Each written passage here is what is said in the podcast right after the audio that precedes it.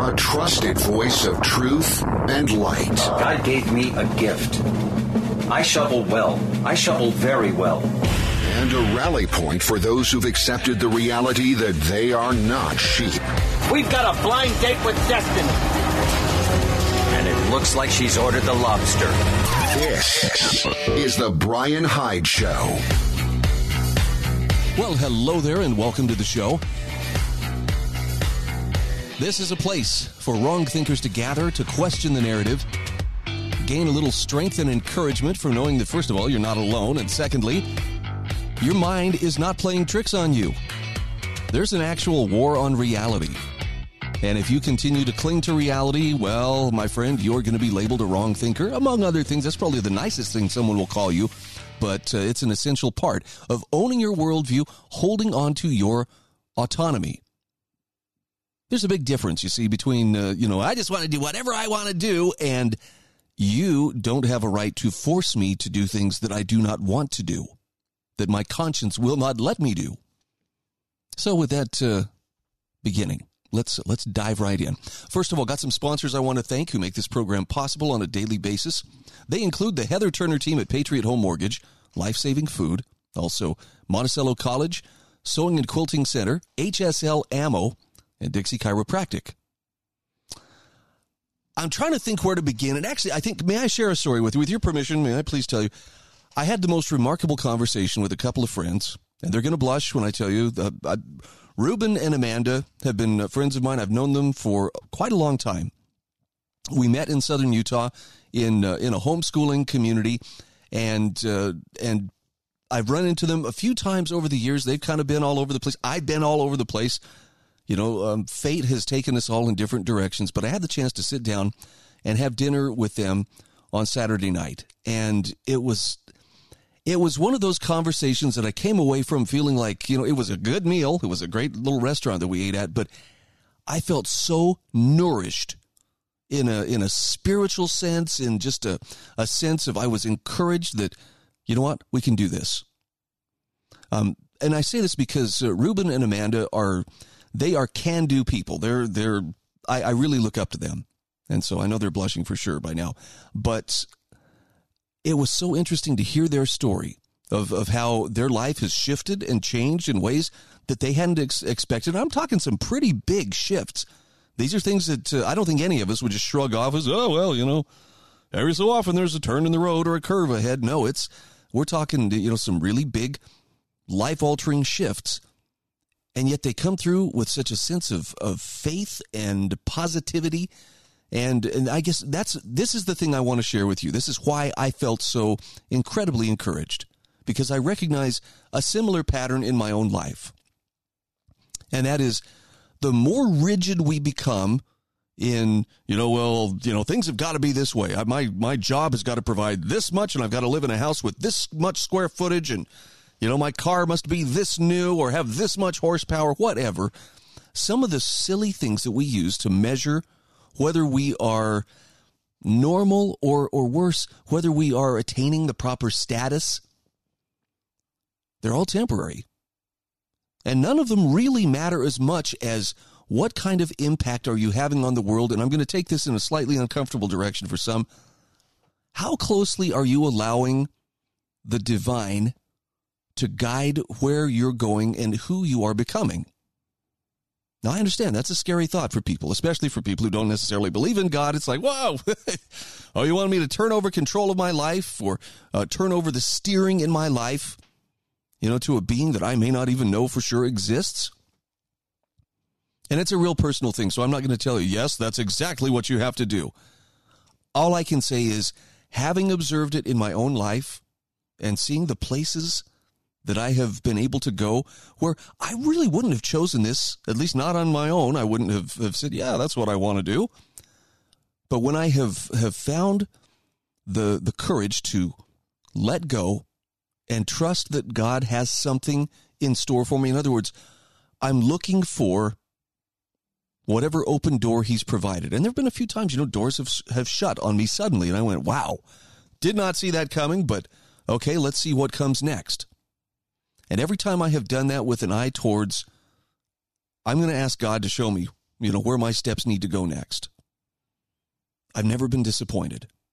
And this is not to say it. Everything's been easy and everything's been great. And, you know, it's just been nothing but sunshine and roses. And I don't think uh, I don't think Ruben and Amanda would say the same thing either. But as they as they shared with me some of their journey, I just came away feeling so encouraged. And the reason I'm sharing this with you is not because I feel like, you know, you didn't get enough in Sunday school yesterday, so here I go, you know, I, offering some supplemental material.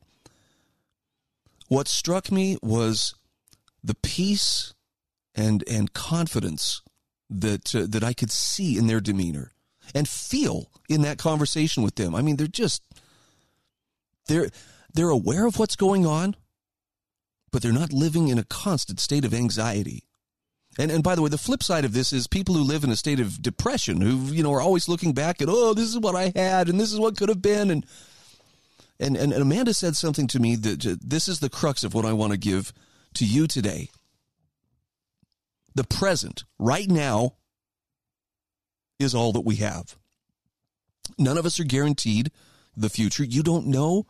You know, you could have a heart attack in the next ten seconds. You could step out the door and lightning could strike. I don't know. None of us is guaranteed what is to come. And to waste time looking back over our shoulders and regretting lost opportunities, or even just looking over our shoulders and trying to live in the glory days and celebrate, oh, that's when everything went right and that's when everything was good. You'll never be happy if your focus and your presence can't be right here and now. And that may sound kind of strange from a guy who, you know, on a daily basis is, uh, you know, telling you, hey, here's more of the bad news of what's going on around us. But I so agree with, with her observation that, you know, this is this is the place to be now. Focus on what's going on now. And that means, yes, be aware, but also have confidence and learn to recognize right now is a moment in which you could ask for and receive help. Call it God, call it the universe. I just can't understate how important, or can't overstate rather, how important that that dynamic is to having peace of mind in times that are just really crazy. How crazy are the times? Okay, well, I'm glad you asked. I'm, I'm gonna I'm gonna share a couple of thoughts with you on this. One of the things I'm going to be sharing with you today is an article from Doug Casey about signs of rapid cultural decline and what comes next. Now, I limit my amount of time on social media, especially over the weekend. That's one of the few times I get to unplug from the matrix and focus on family. I spent a lot of time just sitting and watching storms come through where I live. And we had some doozies. Wow. Some really good ones. But I caught a little bit of uh, conversation on Twitter over the weekend, and apparently, um, you know, this, of course, this is Pride Month. You you might have missed it. Uh, there are some rainbow flags here and there, and every corporation is, you know, pandering to the L G B T Q community. But what really struck me was there was a lot of controversy about a show down in Texas, in Dallas, called Drag Your Child to Pride. And it was it was a drag show. It was drag queens parading around, gyrating, you know, accepting tips, you know, here, tuck a dollar bill here, um, from children, little children, toddlers, infants being held on their parents' laps. And the reason this was on Twitter was because there was there was kind of a counter, or there was a protest group out there of people who were just simply saying, why are you doing this to kids? Why are you exposing kids to this? And I hope you understand, I'm I'm not encouraging you to be enemy driven. You should hate, you know, drag artists. You should hate, you know, you know, the L G B T Q crowd. I'm not encouraging you to hate anybody. But I think at some point we should be able to to say without apology, that's not right. I mean, do you remember there was a time when people would say, well, you know, what goes on in a person's bedroom is uh, that's private. That's, you know, between them and their partner, assuming, you know, their partner is a consenting adult. We've come a long way from that.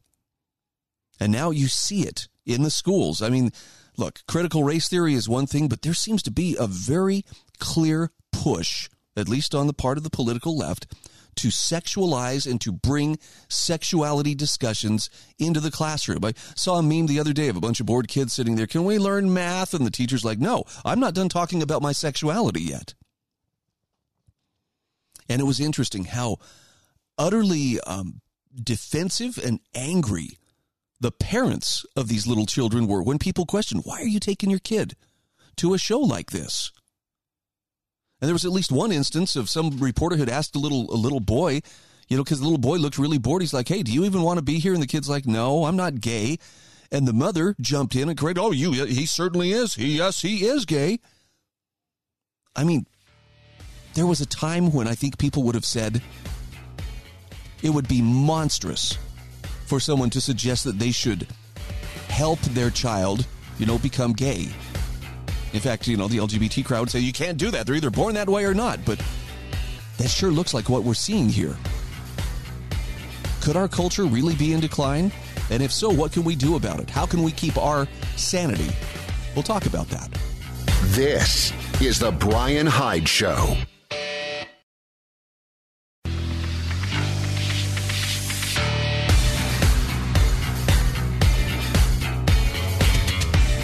This is the Brian Hyde Show. Hey, welcome back to the show. I want to tell you about Dixie Chiropractic. That's Doctor Ward Wagner. His office is located in Saint George. Check out his website, dixie chiro dot com. This should be of particular interest to anyone who is dealing with neuropathy. If that is the case, by the way, ask about the ninety-nine dollars Calmare treatment plus massage. If you have bulging herniated discs, here's a ninety-nine dollars intro special with two treatments plus massage. And if you have car accident injuries, dixie chiro dot com can help you. In fact, often you'll find out your insurance has a special, you know, amount of money for you if you're in a car accident, specifically for this kind of thing. dixie chiro dot com. Just uh, click on the link I provide in my show notes at the brian hyde show dot com. Let Dixie Chiropractic know you appreciate them sponsoring this program. All right, I'm going to uh, talk a little bit about uh, a return to normalcy, because there are some things that make me believe, oh, we can do it. We can do it. And then there are some stubborn facts that pop up and I realize, okay, not until we've addressed a few things that just won't go away. Jeffrey Tucker, writing for the Brownstone Institute, has a great article on how elections won't fix this. And what he's talking about is our current battle with entrenched bureaucracy. He says, Americans have limitless faith in democracy. In the early nineteenth century, that charmed Alexis de Tocqueville. His book, Democracy in America, still rings true today because not that much has changed. The entire country can be in ruins, and even then, most people, most people figure it will all be improved or even solved come November. Now, his point is this has been going on for our entire history. As a people, we believe our elections are what keep the people and not the dictators in charge. Now, Jeffrey Tucker says surely some of this faith is simply is necessary simply because it's the only option that we have. The sitting president and his party are in deep trouble now. Most observers are predicting a rout in the midterm elections, granting us an additional two years of painful inflation plus recession unfolding amidst what will surely be a brutal political stalemate and cultural upheaval. Then November will come again with it another round of trust that a new president will figure something out. Now, Jeffrey Tucker says the faith in our elected leaders is belied by the experiences of the last thirty months. To be sure, the elected politicians are nowhere near blameless in what unfolded, and they could have done far more to stop the disaster.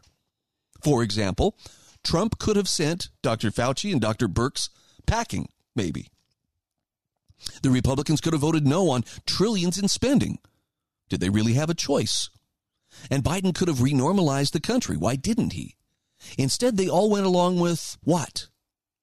With advisors from the bureaucracies, the people who have de facto run this country for this entire grim period. In fact, he says, reading Scott Atlas's book, one comes away with a very strange picture of how Washington worked in its first year of the pandemic. Once Trump gave the green light to lockdowns, the permanent bureaucracy had everything it needed. In fact, this happened before Trump even approved it. The Department of Health and Human Services had already released its lockdown blueprint on March thirteenth of twenty twenty. A document which had already been for weeks in the preparation. After the March sixteenth press conference, there was no going back. The deep state, and he says by which I mean the permanent, non-appointed bureaucracy and the pressure groups to which it answers, was running the show. Now, the administrative state has not enjoyed such a good run since World War Two, or perhaps much earlier, if ever. These were certainly the salad days. Merely by assigning a bureaucrat to type on a screen, the C D C could make every retail business in the U S install plexiglass, force people to stand six feet apart, make the human face publicly invisible, close or open whole industries at will, and even scrap religious services and singing. Now, to be sure, these were mere recommendations, but cities and states and corporations deferred for fear of liability should something go wrong. And the C D C provided the cover, but acted pretty much like a dictator.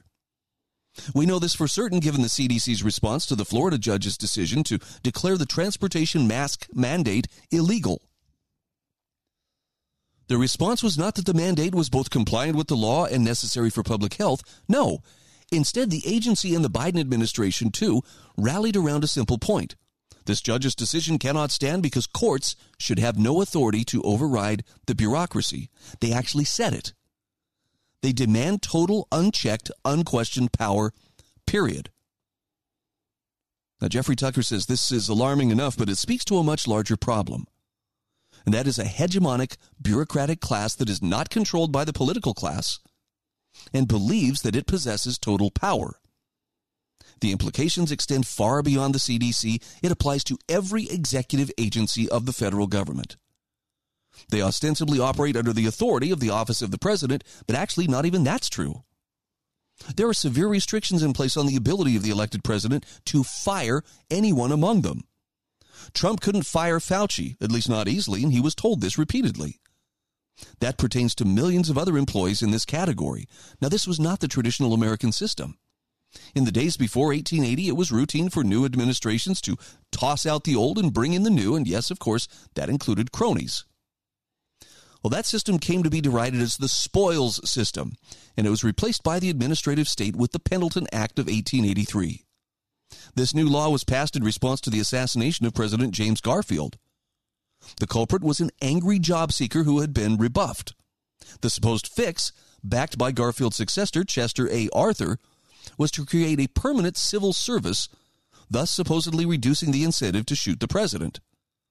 It initially pertained to only ten percent of the federal workforce, but it had developed vast power by the time of the Great War.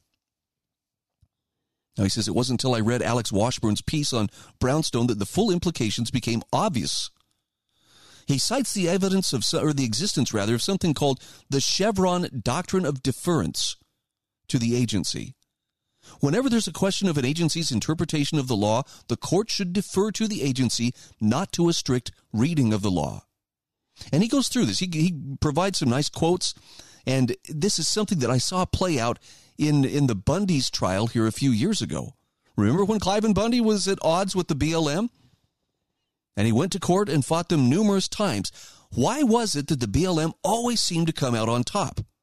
It certainly wasn't because, well, they had the moral high ground or even they had the legal high ground. There were times when the B L M was stopped. So what did they do? Well, they simply changed their rules, went back to court, and the judge says, oh, these are the rules. Well, then they're right. Do you understand how that works?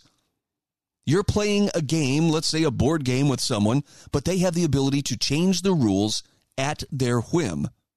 Like when you start to win, oh, well, now there's a new rule, and this is the case. Well, is this the actual rules of the game? Oh, sure enough, there it is. Yep, I have to let you win.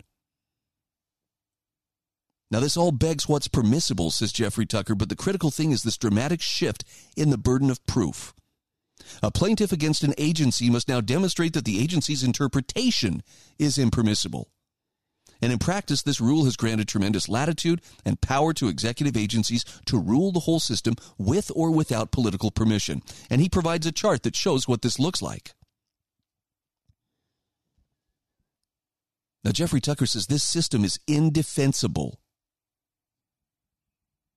You've got this machinery of coercion ruled in concert with a network of private sector actors, including media and financial companies, that have outsized influence and routinely use these agencies as weapons in their own economic interest at the expense of everyone else.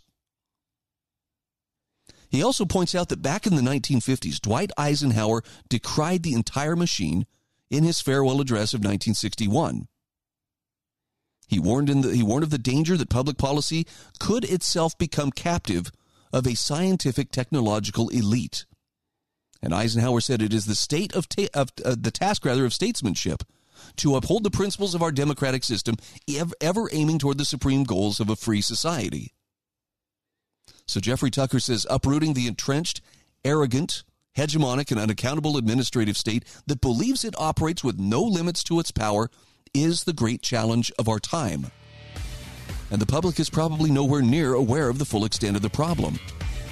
And until the voters themselves figure it out, the politicians will have no mandate to even test a solution. This is one of the reasons why I've become very politically agnostic over the last few years. I agree with H L Mencken and the idea that if voting actually worked, they probably would have outlawed it by now. This is the Brian Hyde Show.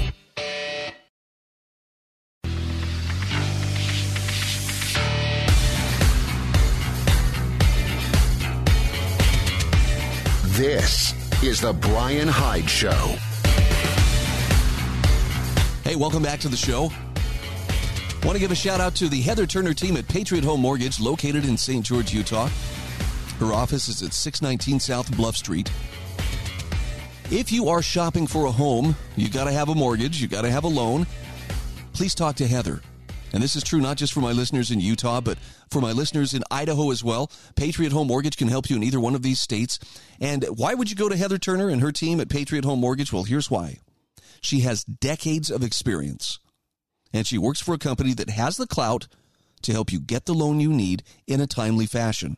So Heather's the one you want on your side to make things happen when time is of the essence. Call her at four three five, seven oh three, four five two two.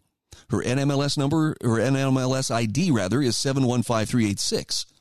And Patriot Home Mortgage is an equal housing opportunity lender. Well, in the conversation I was having with uh, with my friends over the weekend, um, they pointed out, you know, we've noticed there are some sources that you seem to go to on a pretty regular basis, and, and they're right.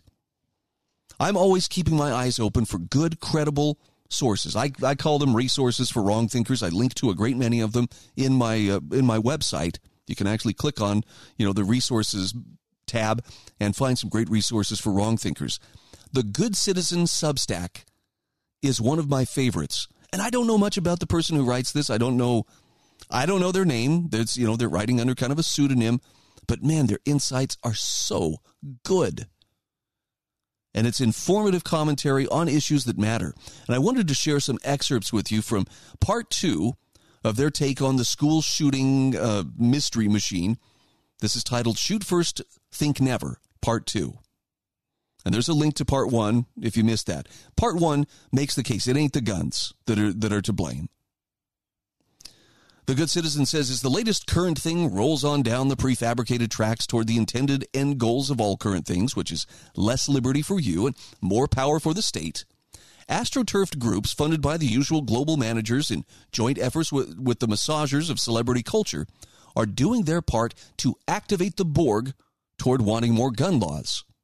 And as always, all of it is cloaked in pretenses of safety and security and saving lives. Absolutely none of it is intended to actually solve the problem, because the state is never interested in real, meaningful solutions that result in improving the quality of life for citizens. A state at perpetual war with its citizens would never create problems and then provide solutions that do not make things much, much worse for those citizens, hoping to only create future opportunities for providing, in quotation marks, suit solutions. So without chaos and disorder moving the masses through fear and apprehension, the state's power is weakened.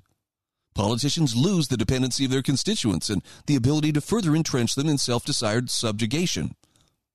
And that's precisely what more gun laws are intended to do. Now, in part one of this essay, the Good Citizen explored the fallacy of attributing mass shootings and school shootings to assault rifles and firearms in general.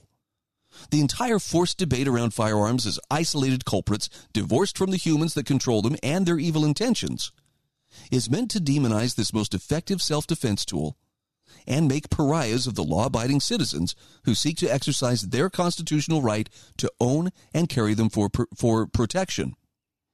Now, this is the essence of the anarcho-tyranny of conservative social scientist Samuel T. Francis, a rudimentary definition refers to armed dictatorship without rule of law or a Hegelian synthesis when the state tyrannically or oppressively regulates citizens' lives yet is unable or unwilling to enforce fundamental protective law. So in part two of this essay, The Good Citizen says we will re-engage with the humans behind the carnage of these violent premeditated acts called school shootings, which occur with greater frequency. By doing so, we might arrive at some combination of factors that approximate viable causation. Now, this can only be done properly through well-funded research, and some of it's included here, but most of what follows is merely a good citizen attempt to probe for likely culprits that work in concert to contribute to this uniquely twenty-first century disturbing phenomenon. Concluding with a brief look at a popular conspiracy theory around the rise in school shootings that sufficient evidence and testimony of whistleblowers reveal may no longer either be conspiracy or theory. So let's start with destroying the family. The Good Citizen says once a mere talking point of evangelicals and social conservatives, The, de- the dedicated destruction of the family unit by society and the state is one of the gravest factors contributing to so many social ills: delinquency, crime, drug addiction, mass incarcer- incarceration, and poverty, to name just a few. The ongoing social and psychological research on children who come from homes with broken marriages or single parents is often ignored by global managers and their political stooges who are intent on destroying the one institution and indicator that ensures the greatest likelihood of future success for children, the family. And here he backs it up with some charts showing the share of children born outside of marriage over time. Holy cow. From around five percent in nineteen sixty to over forty percent in our current time. He also shows a chart showing the father absence crisis in America. eighteen point four million children, one in four, without a biological step or adoptive father at home. Four times greater risk of poverty, more likely to have be- behavioral problems, uh, greater risk of infant mortality, more likely to go to prison, more likely to commit a crime, more likely to become, seven times more likely to become pregnant as a teen, more likely to abuse drugs and alcohol, more likely to suffer obesity, more likely to drop out of school. And then there's a chart showing the decline of marriages per thousand people. Boy, it really peaked right after, uh, well, in the nineteen fifties is when marriage really peaked. But it has been on a pretty steady decline since about uh, nineteen eighty-ish and has dropped. Now, as of twenty eighteen, the poverty rate for single-mother families was thirty-four percent. That's more than five times, or nearly five, more than five times the rate of six percent for married couple families. Over twenty million children in the U S alone come from broken homes or live either with a single parent or relative. And of the top ten deadliest school shooters in the U S, all but the Columbine duo of Eric Harris and Dylan Klebold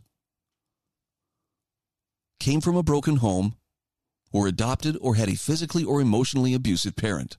According to research on common attributes of forty-one school shooters, the vast majority have some domestic anomaly or dysfunction. Then he gets into closing down the cuckoo's nests.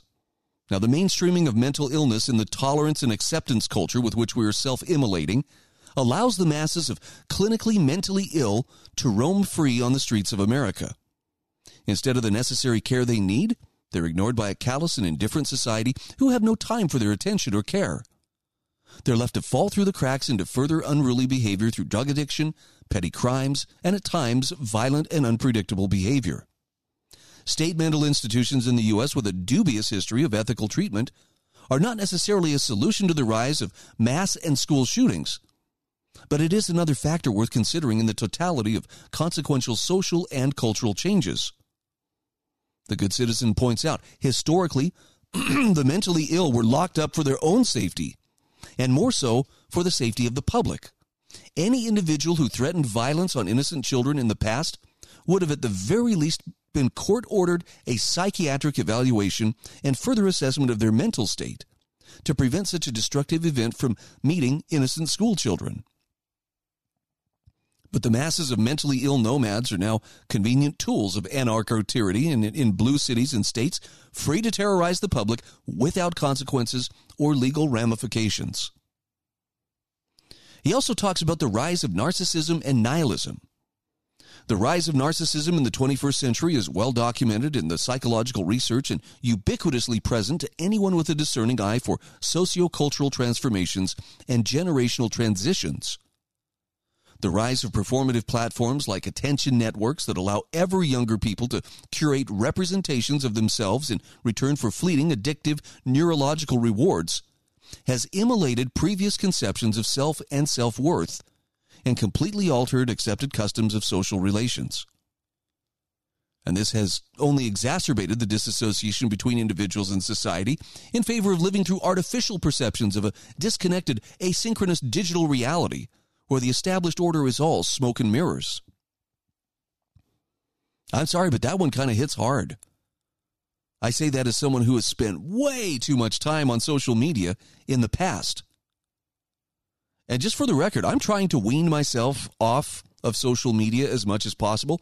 Part of it is necessary because of the work that I do, and I know that's that's handy justification, right? I really need this heroin because it's part of the work that I do.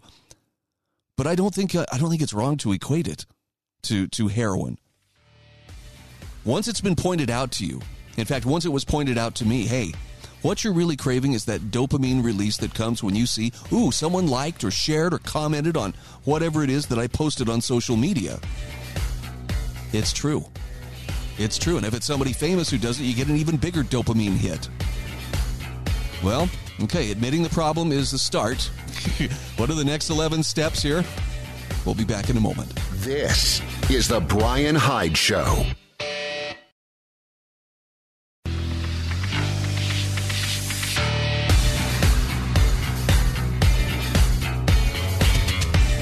This is The Brian Hyde Show. Welcome back to the show. I want to give a quick shout out here to H S L ammo dot com. That would be my friend Spencer Worthington and his fine ammunition company. Well, yes, they make very high quality new and remanufactured ammunition.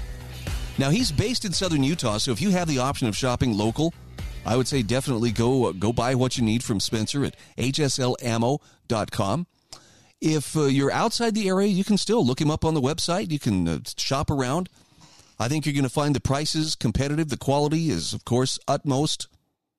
But you'd also be doing me a great favor by helping to support one of my fine sponsors, and I truly appreciate that. Back to our commentary from the Good Citizen Substack. Shoot first, think never. You know, you don't see a whole lot of effort on the part of the mainstream news organs to delve into what is the common thread between the people who reach that point where they break and they go out and they try to visit violence or death on as many people as they can. I know that uh, most in the press seem to have that fixation on what kind of gun do they use? What color was their skin? Because they have a narrative that they want to fit this into. But when you start looking at some of the human factors, including broken families, including, you know, the lack of of mental health care, or I, I know this is going to sound rude, but I'm going to say it anyways, the the inability or the growing inability of society to call madness madness, as opposed to simply, oh, that's great, let's all celebrate it and embrace it as something that's good and healthy. And then you've got the problems of nihilism and narcissism. Here the uh, the Good Citizen writes about how already encumbered with the stresses of fractured families, the mind-numbing and altering pills of big pharma's drug pushers, the youth of the twenty-first century have been captured by the lures of artificial and superficial technologies curated and engineered by the greatest social engineers in history, who openly admit their goal is to exact attention and monetize it. This renders every individual and the totality of their public and private selves an exploitable commodity, reducing social relations further and isolating individuals onto digital islands where the only source of temporary relief from despair is to return to its very source. Reducing friendships to the click of a mouse, conversations to a character-limited blurb, and human emotions to cartoonish representations or three-character abbreviations, L O L, has completely degraded the meaning and worth of human relations. The disconnect between already unstable individuals only grows in such a society. This essence is encompassed in that sociological phrase, how we as individuals choose to live in society. That is to say, when one looks at the totality of social ills that are mainstreamed and accepted, perhaps we increasingly don't know how to live anymore. One of the great contemporary ills described by social theorist Theodore Dalrymple is the nihilistic, decadent, and self-destructive behavior of people who do not know how to live. Both the smoothing over of this behavior and the medicalization of the problems that emerge as a corollary of this behavior are forms of indifference. And society accepts this behavior, instead of patiently and with an understanding of the particulars of the case, telling them that they have to live differently. And by the way, he gets into the uh, S S R I, prescriptions for adolescents, which has been on the rise since the nineteen nineties. That's the selective serotonin reuptake inhibitors. These are powerful psychotropic drugs that create dependency. They numb the thoughts and feelings and limit our beautiful wide range of human emotions so that individuals cannot feel any joy or euphoria with the aim of eliminating sadness or often misdiagnosed depression. They also contribute to suicidal ideation and sometimes aggressive behaviors, including homicidal ideation.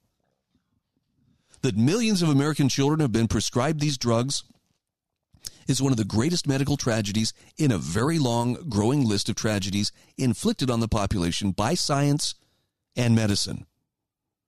And if you look at these uh, these mass shooters, particularly the young ones, so often this is one of the common threads.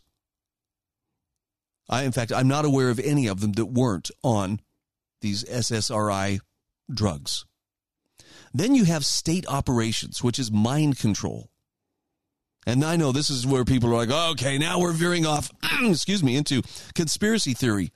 Uh, no, this is if, if you have ever studied the C I A's infamous M K Ultra program, which sought to manipulate individuals using advanced hypnosis techniques and overt mind control, that was a real thing.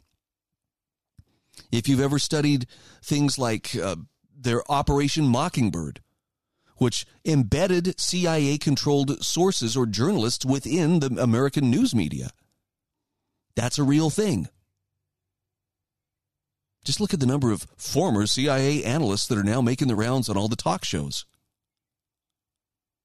Yeah, there's a reason that they're there. There's a narrative that they're out there trying to promote and support. And even when they just give you a big, bald-faced lie, you're expected to believe them. James Clapper, I'm looking in your direction. John Brennan, same thing. So here's the conclusion that the uh, Good Citizen comes to. The common links between school shooters: broken homes, single-parent homes, abusive parents neglected by parents, fatherless homes, epidemics of narcissism and nihilism, copycat desires from celebrity culture and media glorification, psychotropic drug dependency, this is the S S R Is, isolated lone wolf, psychological profiles, bullied and harassed by peers or outright ignored, social isolation, premeditation with a dedication to studying past shooters, their manifestos and logistical efforts, and a history of abuse, online threats, and verbal threats to carry out the act. Now, all of the above is ignored by authorities with mass surveillance operations against healthy, law-abiding citizens. When considering the F B I conducted three point four million unconstitutional, warrantless searches of American citizens' online behavior in a single year, one has to wonder what the hell they're really researching or investigating. Is it possible they're actively seeking out youth across the country who check all the boxes of future school shooters and then doing absolutely nothing to prevent them from obtaining the weapons needed to carry out the act? The F B I has long been the Federal Bureau of Incitement. January sixth of last year only cemented this legacy for the most useless federal secret police organization. Where was the F B I to stop the latest school shooter? The Uvalde, Texas shooter checked all of the above boxes, even had a laundry list of red flags that were ignored. He openly bragged about shooting up a school, about accumulating an arsenal for the job. Hell, his Wendy's drive-thru colleagues gave him the nickname School Shooter. So if the aim of gun control is to go after the law-abiding citizens and to go to outright desecrate the Second Amendment, which Papa Dementia, the executive puppet, installed through a rigged election by global managers, openly admitted this past week that the Constitution was not absolute. Well, then more mass shootings and school shootings would be the most effective method of assimilating the mindless Borg to this latest current thing and its prescribed solution to disarm law-abiding Americans. That a government at war with its citizens across multiple fronts would not engineer actions, intentionally ignore red flags, and push individuals to commit these atrocities with greater frequency and viciousness cannot be ruled out. Wow. That's a hard truth, but I think it is the truth. So if there's anyone that needs the, needs saving across all of these silent war fronts, it's the citizens from the tyranny of the illegitimate perpetual police state that seeks to disarm them. The perpetual police state knows full well which tools can best perform this indispensable saving duty on behalf of resolute citizens. That's why they want to take those tools away from us. The Good Citizen says the United States is the last holdout on the global manager's map of an armed citizenry. As their Agenda twenty thirty timeline moves closer and accelerates, look for more mass shootings and school shootings to assist their aim of desecrating one of the wisest and most necessary amendments bestowed by the Founding Fathers. The right of the people to keep and bear arms shall not be infringed. And he finishes with a quote from Thomas Jefferson in a letter to James Madison, December twentieth, seventeen eighty-seven. What country can preserve its liberties if its rulers are not warned from time to time that their people preserve the spirit of resistance? Let them take arms. Got a link in the show notes. I hope you'll check it out. A couple other articles you may want to look at, too. When reality itself is under siege, you know, uh, maintaining your perspective is going to take real, conscious effort. And we may find ourselves wondering, why is everything broken? Edward Curtin has a great slant on that. I've got a link to his article. And some of us believe that our current challenges are as much spiritual as they are political. Doctor Igor Shepard asks some really probing questions in his article titled, Whose Footsteps Are We Following? Again, these are linked in the show notes at the brian hyde show dot com. Won't cost you a thing to subscribe to my uh, show notes. All you have to do is drop your email in the subscribe box down there at the bottom of the page, and I will send you a copy every day that I do this program. Thanks again for giving me a chance and uh, for engaging in wrongthink by merely considering these ideas. My goal is to give you information that will leave you more certain of who you are and what you stand for than uh, to give you stuff to just make you sad or angry or anxious about uh, what's going on around us. These are serious times. We need to be serious people. This is The Brian Hyde Show. A trusted voice of truth and light. God gave me a gift. I shovel well. I shovel very well. And a rally point for those who've accepted the reality that they are not sheep. We've got a blind date with destiny. And it looks like she's ordered the lobster. This is The Brian Hyde Show. Well, hello there and welcome to the show. I appreciate you uh, coming and uh, dropping by today. I'm going to make it worth your while. I've got some great content to share with you. Some top shelf wrongthink here, dude. Make yourself comfortable. Our program is brought to you by great sponsors, including life saving food dot com. Probably don't have to say a whole lot more other than, uh, you know, look around you. Things aren't getting more stable. Things aren't settling down. Things are not going back to normal. Might not be a bad idea to uh, make sure you got some items that could give you the edge in terms of self-reliance. The ability to say no when someone comes by saying, hey, remember, you need me. And you can say, no, thank you. Actually, I don't. Move along. These are not the droids you're looking for. life saving food dot com.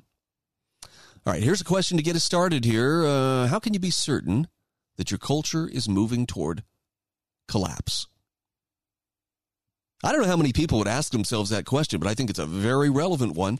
And Doug Casey, in a piece that was published earlier today on lew rockwell dot com, talks about rapid cultural decline and what comes next. This is with an interview with International Man. International Man says nations in decline often experience cultural degeneracy.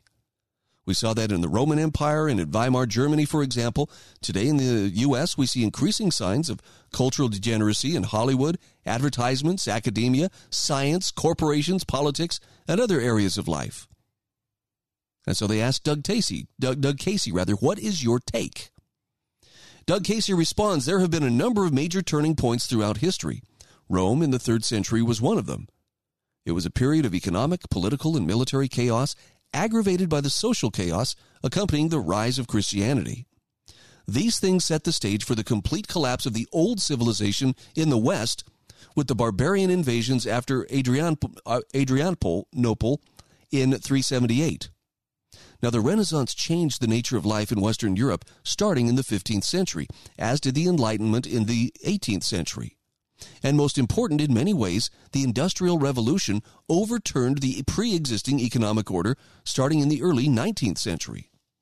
Whenever the public was in a frenzy about something or the other, he says, my friend Herman Kahn liked to quip, there are only two important things that have happened since the dawn of history, and this isn't one of them. Now, he was referring to the agricultural revolution around five thousand years ago and the Industrial Revolution. So it's good to keep things in perspective. Now, of course, there have been plenty of bloody episodes, great discoveries, and breathtaking interven- inventions, rather, along the way. The American Revolution, the French Revolution, World War One, World War Two, the collapse of the U S S R, and the rise of China are among them. But in that great sweep of history, they're really just footnotes. Doug Casey says it bears emphasis, though, that almost everything of any importance that has happened in the last five hundred years has been about or because of Western civilization. Now, they all had various effects, but none of them really attacked the basis of Western civilization itself. Psychopaths like Marx, Lenin, Stalin, and Mao were, even in their heydays, just really jackals barking at a lion. But then things started changing in the nineteen sixties. The sixties were fun at the time, but from a cultural viewpoint, they turned out to be an overture to the collapse of Western Civ. You may recall the motto of many college students at the demonstrations was, hey, hey, ho, ho, Western Civ has got to go. Now, he says there were yahoos, of course, but it's actually happening now, sixty years later. Thomas Cole's superb series of five paintings, The Course of Empire, done about two hundred years ago, says it all. The thing to remember is that Western civilization is built on a certain set of values and virtues that have given the world something unique in history. Before the rise of Western Civ, people everywhere in the world survived by piling sticks and stones on top of one another and grubbing for roots and berries, freezing in the winter and starving in the spring, expecting an early and likely violent death. Western Civ changed the very nature of life. It is, in fact, the only civilization worth talking about. China may have given the world Taoism, martial arts, and General Tso's chicken. India developed yoga, and curries are tasty. But on the whole, Ayn Rand was right when she said East minus West equals zero. We're now undergoing our own great cultural revolution, and it's much more serious than what the Chinese attempted in the nineteen sixties. Why? Because a whole complex of destructive ideas have now captured the apparatus of most governments, academia, media, entertainment, charities, and large corporations. The public has been both subtly and overtly indoctrinated for generations. His point is it's not easy to reverse a trend this large. Now he says, maybe you think I'm being too inflammatory. Perhaps you don't believe Western civilization in general and the idea of America in particular are dying. And Doug Casey says, fair enough. But let me give you a dozen things that made Western civilization and America not only unique, but vastly better than any other country or civilization in history. He says, I've listed twelve concepts.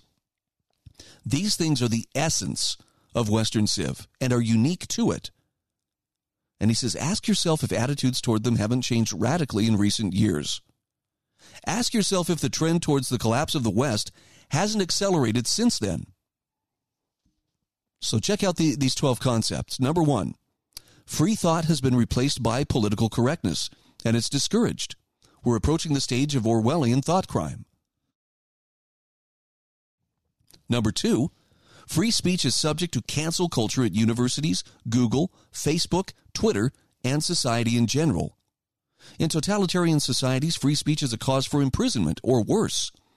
We're headed in that direction. Number three, free markets mean the freedom to act. They're gone as an ideal, replaced by socialism as a goal. Regulation is now considered essential by most people. Number four, limited government has been replaced by state control of almost everything. Number five, individualism is seen as bad or at least antisocial. Identity politics is preferred. You're not an individual so much as a member of a race or a party. Number six, rationality is white and therefore racist. Science, logic, and fact are replaced by superstition. Groupthink is the new secular religion. Number seven, liberty is seen as a danger. Snowflakes need shelter in, in, need shelter in safe spaces for fear of being triggered. Number eight, the concept of progress is dangerous because it leads to inequality, and no one should be left behind. Number nine, privacy has been replaced by transparency. God forbid you might have a secret. Everything is monitored. The Chinese social credit system is becoming a model. Number ten, property rights. Forget about it. You'll own nothing and better be happy. On the bright side, your masters may give you food, housing, education, meds, and a guaranteed annual income if you're obedient. Number eleven, the rule of law is gone, replaced by thousands of micro rules. Everything that's not obligatory is forbidden. And number twelve, industry and enterprise are evil since they lead to greed, inequality, and using the planet's resources. Now, he says, statists and collectivists have largely succeeded in corrupting the public's attitudes toward the twelve things which made the West unique. And this trend is accelerating, and trends uh, tend to stay in motion until they re- reach a crisis. Once they reach a crisis, it's called a revolution in the case of a country or a collapse in the case of a civilization. And things usually get even worse, at least for a while. Now, there's much more to be said about the twelve attitudes and institutions that he's listed, but it's not just a matter of academic or philosophic interest, because when these foundations of civilization disappear, the good things they brought us will also wash away. They're essential to everything. Art, music, literature, science, and technology, they're the basis of our high standard of living. Other civilizations like the Japanese and Chinese have based their progress on adopting these Western attitudes and principles. But just as they've been accused of copying machines and technologies, it's arguable that they've only mimicked some of these values. Africa, most of Asia, and the Third World generally haven't even done that. He says, I doubt these twelve things are in the cultural D N A anywhere outside of the West, and they're being deleted from the West. So if you're looking for a template of, well, what could happen in the U S and all over the world in this coming decade, you might take a look at some of the recent news articles on Sri Lanka. Doug Casey says, my guess is that for years to come, we're going to see a serious devolution of civilization everywhere. The world has become top-heavy with the fruits of civilization. Hundreds of minds, hundreds of millions, rather, rely on those fruits with no clue about how they came about. Meanwhile, the roots of the tree that produced them are rotting. As a result, we could be looking at not just a historic financial meltdown accompanied by a really serious economic upheaval with wars and serious shortages, but an overthrow of traditional cultural norms, social chaos, political totalitarianism. Of course, mankind has survived all that for five millennia or so so far. And he says, I suppose we'll handle this as well. There will just be more unpleasantness and inconvenience than usual in the decade to come. My friend, this is why you and I need to be able to think clearly and independently and see what's happening around us and to remain tethered to reality rather than just carried along with the currents of whatever insanity is in fashion at the moment. This is the Brian Hyde Show.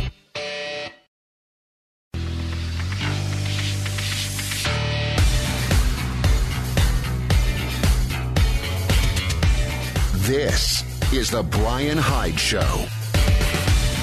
Hey, welcome back to the show. I don't know if you've had the chance to see the uh, documentary What is a Woman by Matt Walsh. I was uh, grateful to my friend Tyler for sending me a link last week, and, and I was able to watch this. It was on Odyssey. I tried to share the link in my show notes. I was like, this is great. I'm going to share this with my listeners. I'm going to give them a chance to look, for, look at it for themselves. And when I put up the link, I pulled it up.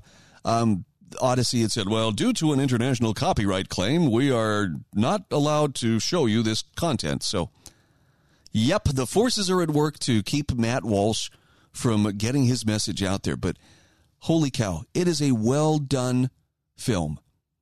And if you want a glimpse into the disconnect from reality that is becoming normalized in our society, and held by school teachers and professors and even medical personnel as well as politicians. Matt does a wonderful job of showing it. I, I want to share with you actually a review from Andrea Widburg from American Thinker dot com. She talks about uh, Matt Walsh's What is a Woman, both entertaining and important. She says, Matt Walsh, a conservative writer and speaker, as well as being, he often points out, a best-selling children's book author and one-time top seller on Amazon's L G B T Q book list, takes very seriously the increasingly aggressive push to manipulate children's perception of the, perception rather of their biological gender. To that end, he travels across America and halfway around the globe, seeking the answer to one simple question, what is a woman? And the video he's created about his search is at one and the same time funny, frustrating, and very depressing. Now, the movie reflects Walsh's sardonic humor, acidly accurate insights, and willingness to risk unpleasant confrontations. Over the course of the movie, he interviews a variety of people who both support and oppose the transgenderification of American culture and especially American children. In addition, he asks ordinary Americans and Maasai tribespeople in Africa the same question. Now, the former have emba- embraced postmodernism. Nothing is real. There's no truth. Only feelings matter. Well, the African tribesmen don't have time for postmodern nonsense. Andrea Widburg says one of the things that's immediately obvious about the movie is that those who oppose transgender madness know precisely what a woman is. It is an adult female.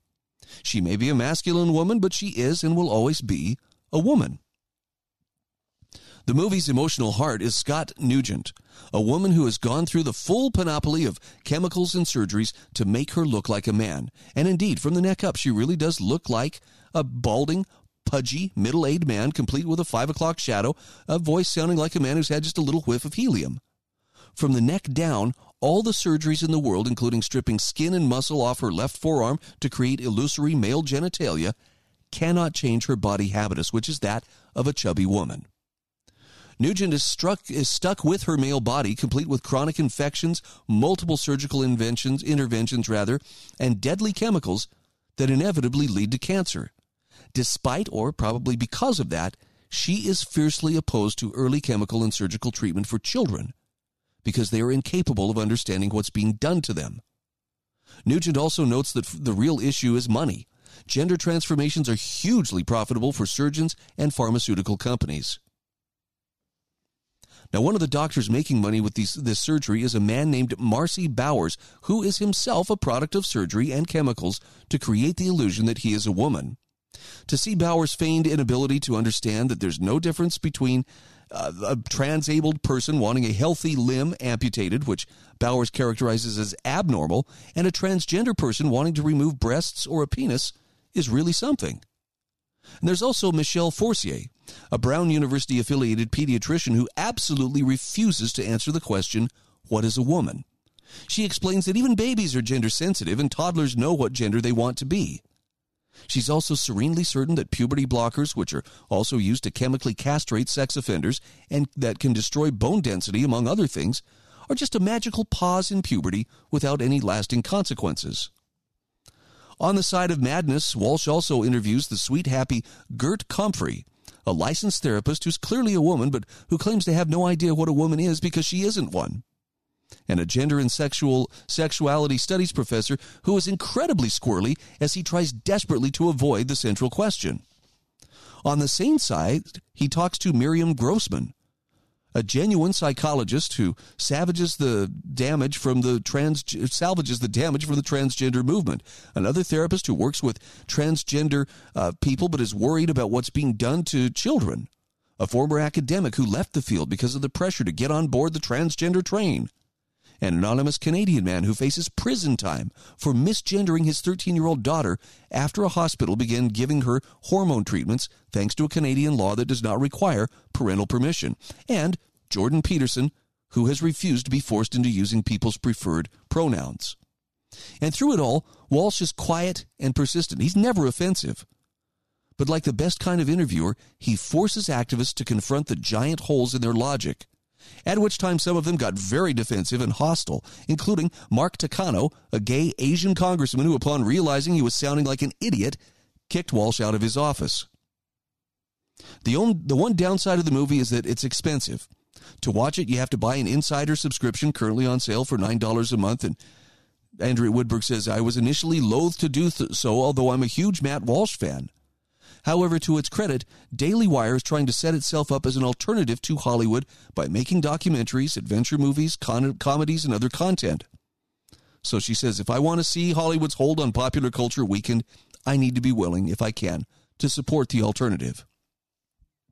So yes, you do have options, and Andrea Widburg actually provides a link in her uh, in her uh, article that takes you to where you can purchase the movie.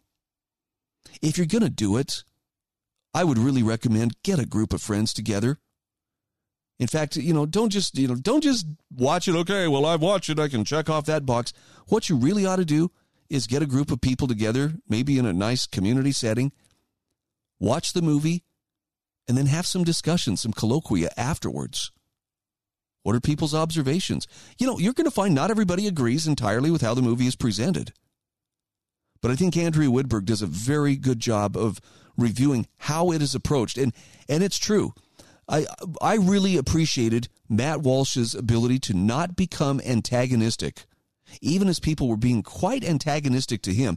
There's there's one exchange in there. Um, oh, I'll have to see if I can find the audio. Maybe I can pull this up in a future show. Where he's talking to the, the uh, sexuality and, uh, um, oh, what was the guy's? He's a, a sexuality and gender studies professor. And the the professor starts starts really trying to do the turnaround on him. Well, why do you why do you want to know this? You know, every time Matt asks him, well, what is a woman or what is this? The guy turns the question, why do you need to know? Why why does that matter to you? And finally, Matt starts talking about, well, I'm just trying to get to the truth of the matter. And this professor, I kid you not, says, well, that's a very arrogant and hurtful word that you're using. Truth. It's arrogant and it's hurtful. Now, I suspect he only feels that way because, as Andrea Widburg points out, he looks like a complete idiot when the truth is actually put on the table. When you say, well, what about this? Well, I can't acknowledge that.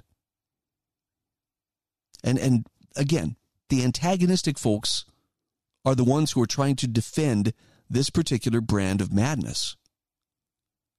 And you're going to, one thing that I know I came away with after watching the movie was uh, I, I have great sadness and sorrow for the people who were duped into undergoing these, uh, these irreversible, you know, gender reassignment surgeries and who realized afterward, oh my gosh, this is, this is a huge mistake. I think one of the statistics that was pointed out was somewhere sixty, maybe seventy percent of those who undergo gender reassignment uh, surgery are at risk of suicide within the first ten years after that surgery. I know the, you know, the conventional wisdom answer is, well, it's because people like you, Brian, ask questions and don't just, you know, unconditionally accept them. I don't think that's the case. These are children of God that we are talking about. And I think there are mind games going on here that uh, try to tether them to a, to a, kind of uh, mindset that is uh, very destructive. You have to wonder where that's coming from. This is the Brian Hyde Show.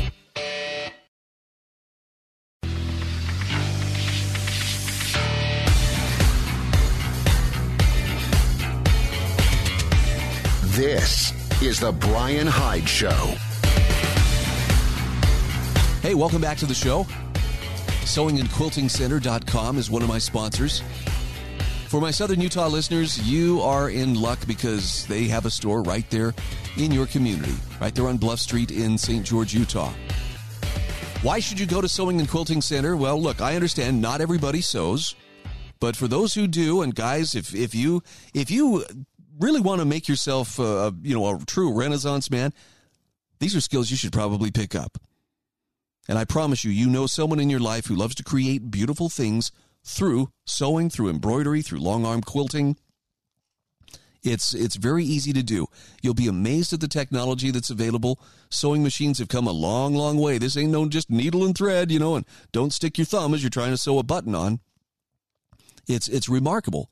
Entry-level machines start for under two hundred dollars, and from there, the sky's the limit if you want to really get into the top-end embroidery, you know, computerized embroidery and long-arm quilting machines. Get your questions answered at sewing and quilting center dot com. They service what they sell. They'll train you how to use your machine when you buy it from them. The, they have the supplies you need. It's all there in one place. You know, the people in the systems that are trying so hard to rule us just wrapped up their conference in Davos, Switzerland, uh, a few days back. And by all indications, they're feeling pretty froggy about their prospects. So if you need some encouragement to resist them, got a great article here from Julian Charles. This is from off guardian dot org. We create our own reality.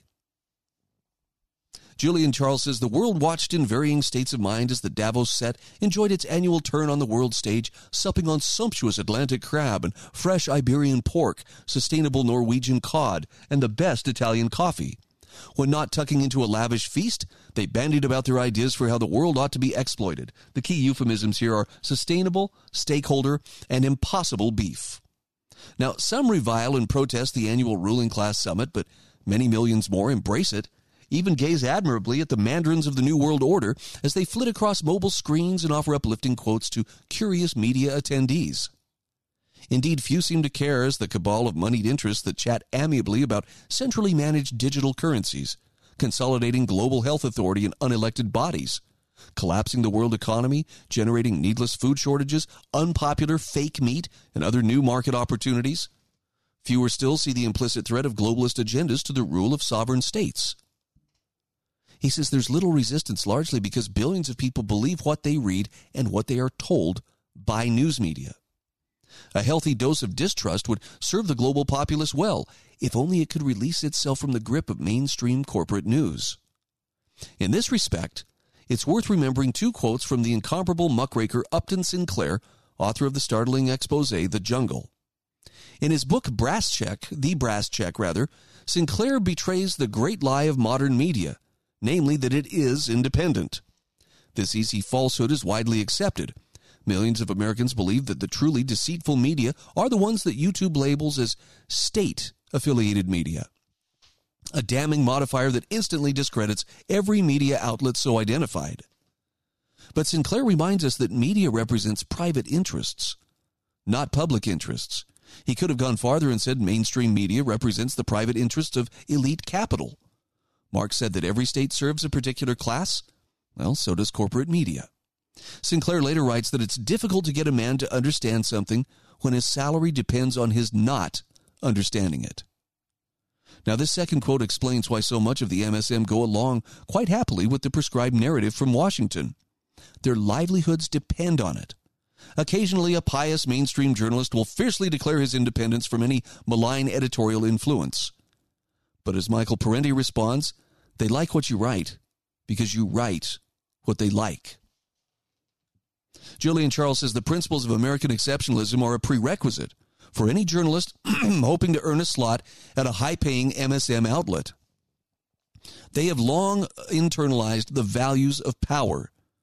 Put together, these quotes tell us that we are subjected to an official narrative that serves the interests of elite capital and is dutifully disseminated by a cabal of right-thinking stenographers. The same elite interests that own the government own the media, hence the narrative consistency. Next, he talks about alternative reality. Given that the elite interests are largely out of step with the interests of the vast majority of Americans, we often find ourselves living in an alternate reality. The war in Ukraine is just the latest iteration. Most of the reality of the conflict has been obscured from view, sins of omission that ensure the public is largely misled. Fierce and principled op-eds reinforce the bias. For instance, little attention is paid to economic motivations underlying the conflict. Arms sales for American defense contractors, oil and grain profits by crisis-oriented commodity monopolies, and broader agricultural profiteering by Monsanto and DuPont via a post-coup I M F agreement, the foreclosure of the Nord Stream two gas pipeline from the Baltic Sea into Germany, which opens the door to Western consortiums supplying the shortfall. Ukrainian academic Olga Baisha gave a telling interview to the Gray Zone. She noted how Volodymyr Zelensky's neoliberal policies were sold as westernization and modernization to the Ukrainian public. but these were camouflaged for privatization, deregulation, and downsizing of the public sphere. All commonplace neoliberal prescriptions for wealth extraction by global corporations. To secure this narrative, Zelensky shuttered opposition from media channels and political parties, including sanctions and repression, before the final step. Zelensky was following the post-coup government's deployment of ultranationalist battalions to violently extinguish the anti-coup resistance in Donbass. That anti-terrorist operation was really the beginning of a civil war by Kiev against its own population, including tanks and artillery, gunships and warplanes. The subsequent Minsk peace, Minsk peace agreements were like, likewise largely ignored by the aggressive Kiev action against the East.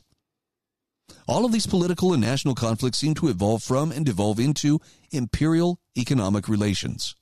West against East, with Ukraine as a battleground. War is a revenue stream in capitalism. War is a profit center for the elites that own the media. It is only carnage for the lower classes, but this distinction is rarely made. He also talks about how social media has abdicated its role.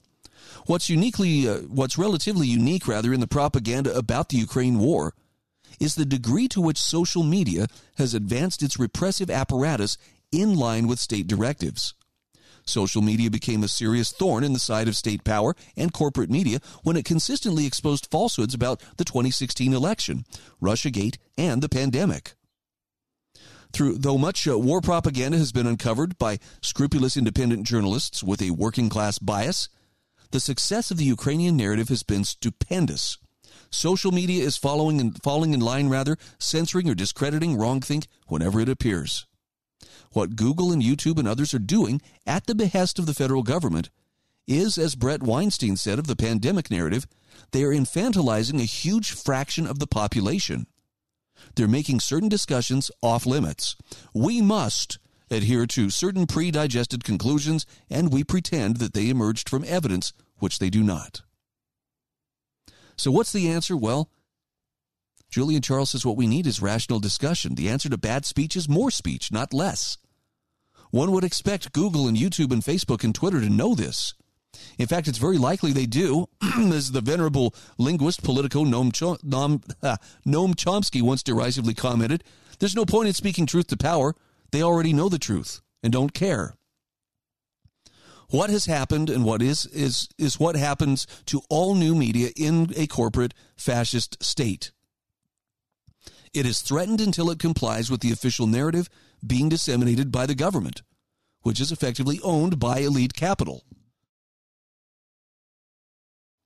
Congress may have a word with justice, and justice may on a quiet Tuesday open the preliminaries of an antitrust investigation. Suddenly, the bright horizons of the Silicon giants are considerably dimmed. And it's similar with the news media. The M S M rely too heavily on the gossip and good favor of well-placed officials.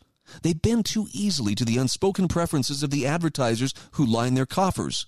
They keel too readily at the unctuous general who cavils over the soft treatment of a geopolitical rival. These perverse incentives are nicely modeled in manufacturing consent.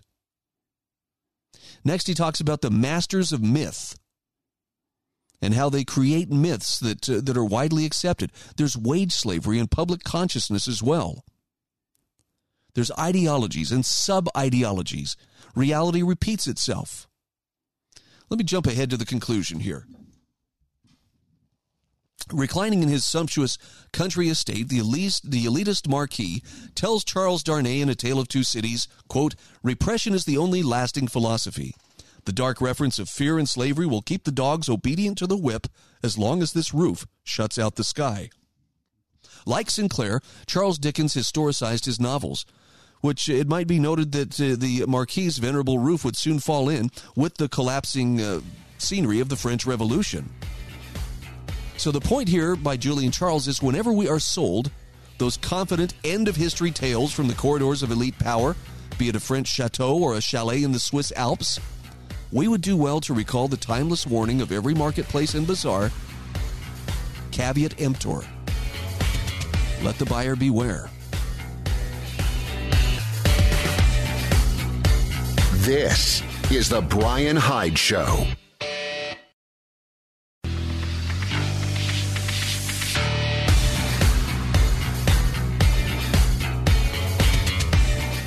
This is The Brian Hyde Show.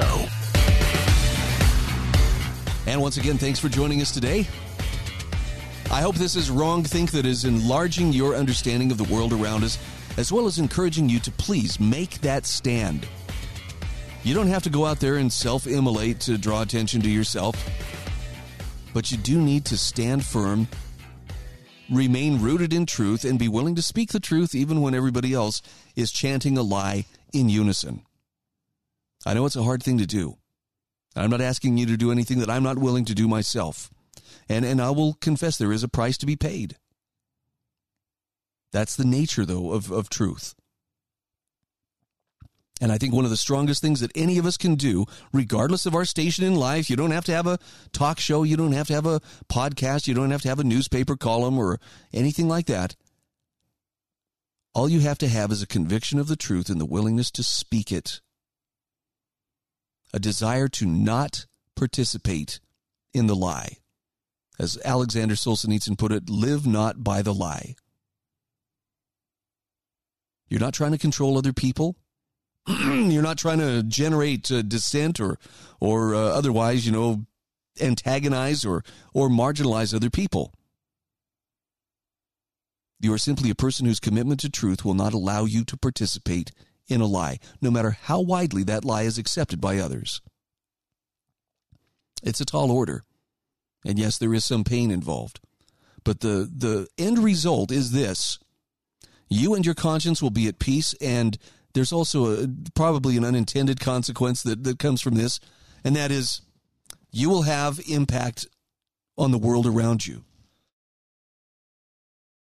And I mean lasting impact that will help others find the light as well. Okay, speaking of finding the light, I'm going to I'm going to share in this last segment with you. This is a hard subject to talk about, but it's one that I think is really necessary considering what is coming at us at uh, one hundred miles an hour. It's the latest article from Brandon Smith on alt dash market dot U S. The article's titled, Inflation Will Price Many Americans Out of Housing and Into Homelessness. We need to understand this crisis for what it is. And we need to see it coming. And I, I'm not offering any guarantee, therefore we can do something about it.